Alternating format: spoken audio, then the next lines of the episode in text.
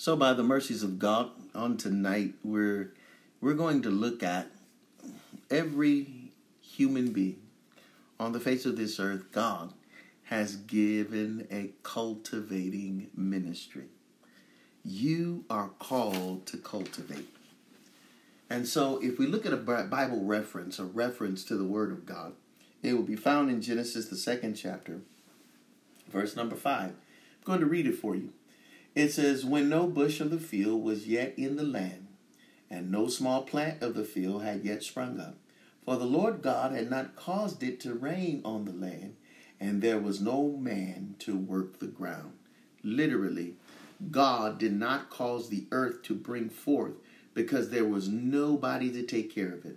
And so once he created Adam, he created somebody to take care of the earth, he, to take care of what would grow out of the ground. Then the Bible says he planted a garden eastward in Eden. And there, what happened is, is God made everything that the earth was pregnant with, he made it bring forth. He caused it to bring forth. Why? Because there was someone to watch over it. There was someone to cultivate it. The word cultivate means this it means prepare and use land for crops or gardening. And so, as long as there was nobody to prepare or to use the land, God said, I'm not going to let anything grow out of the land. But once He created Adam and then He created Eve, we planted a garden eastward in Eden, and He made the He made it the earth bring forth. He told the earth, now you can bring forth because there's somebody here to use it. There's somebody here that will take care of it, that will prepare it, that will cultivate it. And, sir, if you look at the word cultivate, the base word of the word cultivate or cultivation or cultivating is the word cult. The word cult means to grow. That's that's what it means. It means to grow.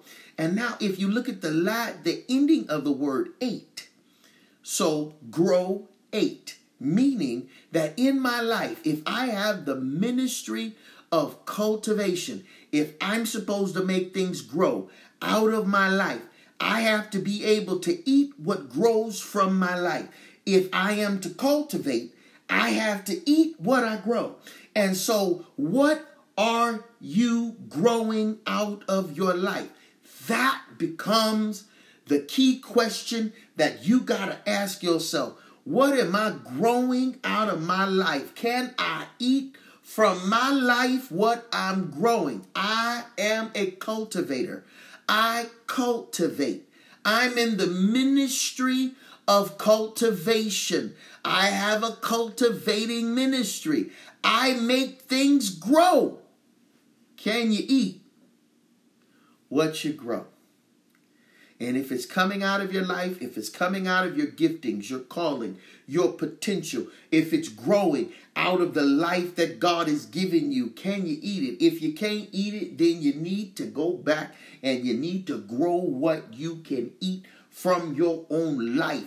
You must sustain yourself when it comes down to you doing your vision, when it comes down to you doing your dream, when it comes down you bringing forth the potential in your life, you have to sustain yourself in order for it to get done. Why? because it's going to be difficult. It's hard. Not everybody is going to see it like you see it. Not everybody is going to want to do it the way you're you're called to do it. And so you got to encourage yourself. David said, "When I had nobody else around me to encourage me, I encouraged myself in God because there comes a time in everyone's life when you doing something, when you're doing something big, when you're doing something life-changing, is there comes a lot of times in your life where you will be walking by yourself. You will be walking all alone.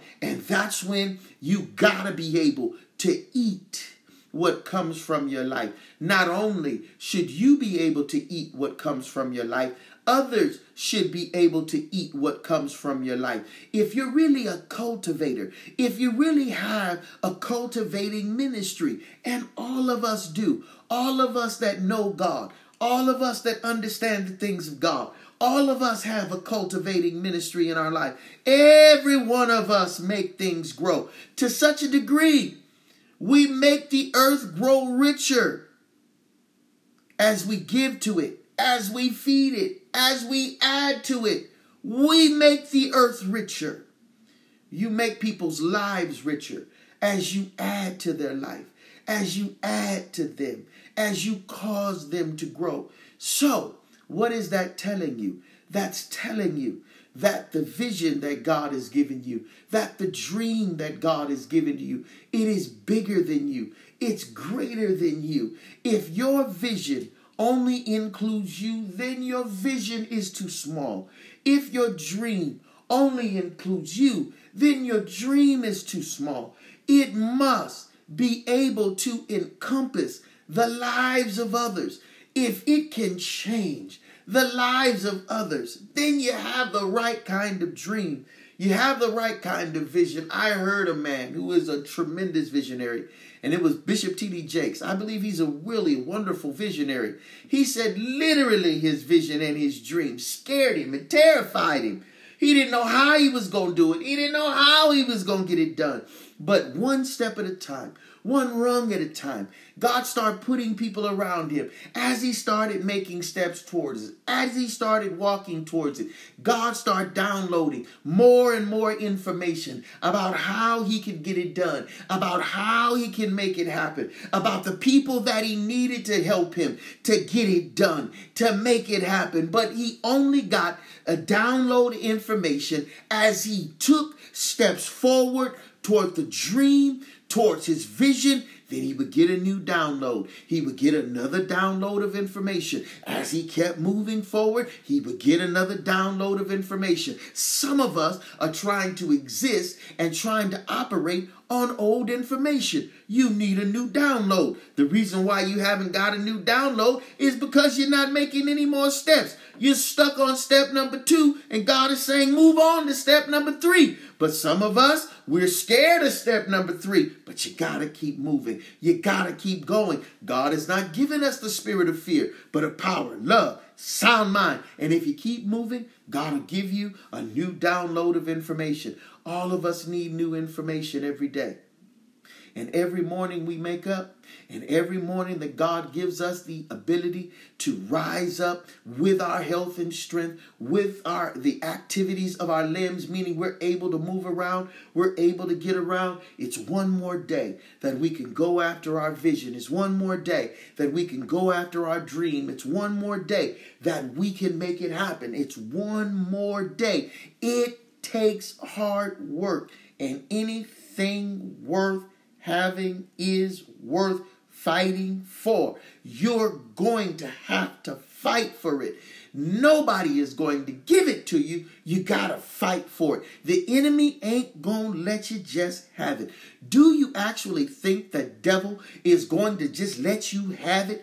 He ain't let nobody have anything that's going to bring damage to his kingdom. He's going to fight you tooth and nail for it. So since he's going to fight you for it, you might as well get ready for the battle, get ready for the warfare, get ready for the fight, and say to yourself, I'm not going to give up. I'm going to persevere. I'm going to keep moving forward. Crying, I'm going to keep moving forward. Out of breath, I'm going to keep moving forward. Wanting to give up, I'm wanting to I'm going to keep moving forward. It was an amazing thing. It was years ago. I heard a man preach a word of God.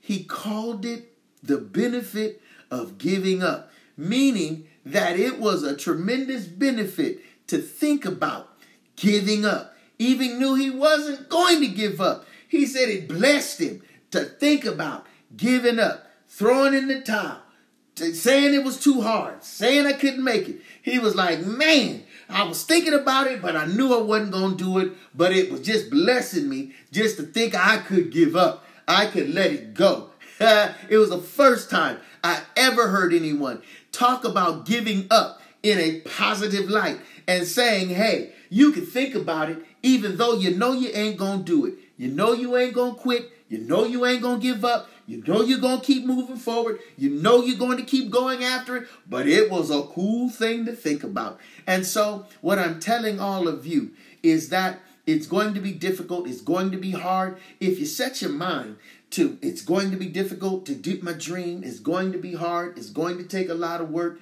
But I can see the finish line. Even if I can't see it naturally, I can see it by faith in my own life. I can look out and see the finish line. The finish line is there for me. My dream has taken place. My vision has come to pass. People's lives are changing. People's people's around me are being blessed by my vision. They're being blessed by my dream. Good God, coming out of everywhere.